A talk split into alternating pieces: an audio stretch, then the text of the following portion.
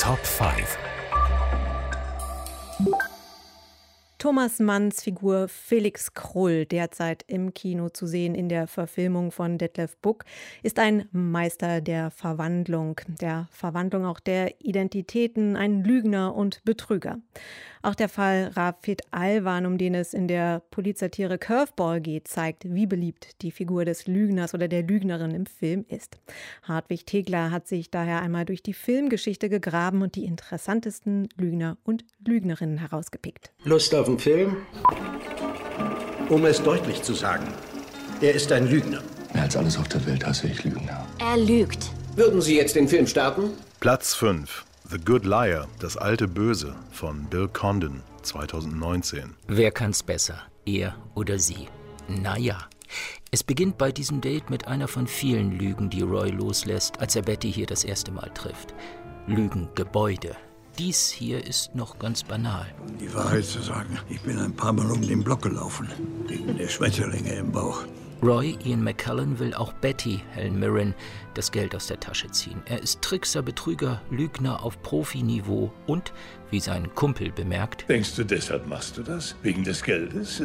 Für dich zählt das Spiel, der Adrenalinschub. die Lust an der perfekten Lüge als Basis eines nicht minder perfekten Coups. Nur hat Roy in Betty seine Meisterin gefunden. Die wird nämlich nicht von Perfektionsdrang bzw. Obsessionen, sondern von einem Rachewunsch getrieben. Showdown. Betty hält das Tablet in der Hand. Jedes Mal, wenn du lügst, tippe ich auf diese Taste. Ich weiß gar nicht, wovon du redest. Du hast gerade 50.000 Pfund verloren. Natürlich besteht der Reiz in der Frage, welches Lügengebäude sich am Ende als realitätstüchtiger erweist. Will sagen, Roy hat keine Chance. Sein Schlaganfall ist wohl auch Folge der fulminanten narzisstischen Kränkung zu erleben, dass er nicht Herr seines Lügenuniversums ist. Platz 4. Matchpoint von Woody Allen 2005. Chris ist die britische Felix Krull-Variante.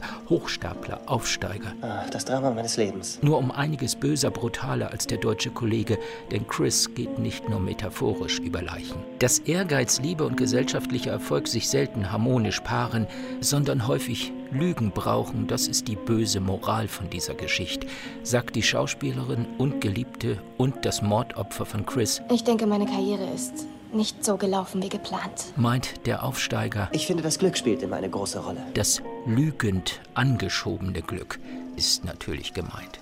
Platz 3. Verleugnung von Mick Jackson 2016. Das Infragestellen der Shoah und das Kino, das von der Existenz einer historischen Wahrheit ausgeht. Holocaust-Gegner David Irving strengt gegen die jüdische Professorin, die ihm systematische Geschichtsverfälschung vorwirft, im Jahr 2000 eine Verleumdungsklage an. Deborah, es gibt keine Strategie.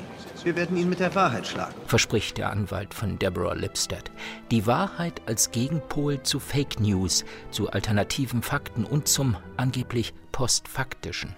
Spannend wird es vor Gericht, wenn das Lügengebäude und sein ideologisches Fundament von Irving Stein für Stein abgetragen wird und wenn der Richter in seinem Urteil, damals vor zwei Dekaden, zum Schluss kam, dass die Verfälschung der historischen Sachverhalte absichtlich geschah. so ist das auch ein Eintreten für die Aufklärung. Platz 2. Solltest du nicht der sein, für den du dich ausgibst, dann finde ich das heraus und töte dich. Verstanden. Herr Hauptsturmführer. Persischstunden von Vadim Perelman 2020. Das Lügen in der Shoah als Kommunikationsstrategie, um zu überleben, was hier gelingt. Gilles, Sohn eines Rabbis, schreit Perser und kein Jude. Den würden die SS-Killer sofort erschießen. So kommt Gilles unverhofft zu einem Job, denn der KZ-Koch und Hauptsturmführer will nach dem Krieg, von dem er nicht annimmt, dass die Deutschen ihn gewinnen, in Teheran ein Restaurant aufmachen. Und der vorgebliche Perser soll ihm Farsi beibringen. Der Krieg dauert mindestens noch zwei Jahre.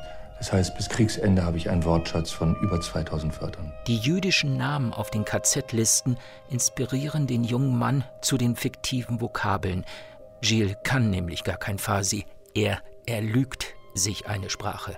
Keine Lüge ist es, wenn Gilles als einer der wenigen Überlebenden des KZs am Ende den Alliierten 2840 Namen von Ermordeten auflistet. Aus der Erinnerung. Ich sag dir die Wahrheit. Was eine Lüge ist. Ich habe ein Radio. Platz 1. Jakob der Lügner von Frank Bayer, 1974. Kein Mensch darf davon erfahren. Das Lügen im Ghetto inmitten der Shoah noch einmal. Lügen, um eine Hoffnung zu suggerieren. Jakob hört im Hauptquartier der Gestapo zufällig eine Meldung im Radio. Und diese Meldung. Die Russen sind schon wieder fünf Kilometer weiter. Sie bildet die Hoffnung für die Juden im Ghetto, die am Ende deportiert werden. Jakob erfindet bis dahin aktuelle Nachrichten, die alle gerne hören wollen. So erschafft Jakob etwas, das der Lüge an sich ganz fremd scheint. Angesichts der drohenden Vernichtung wird das Lügen paradoxerweise zu einem Akt der Kommunikation in Würde.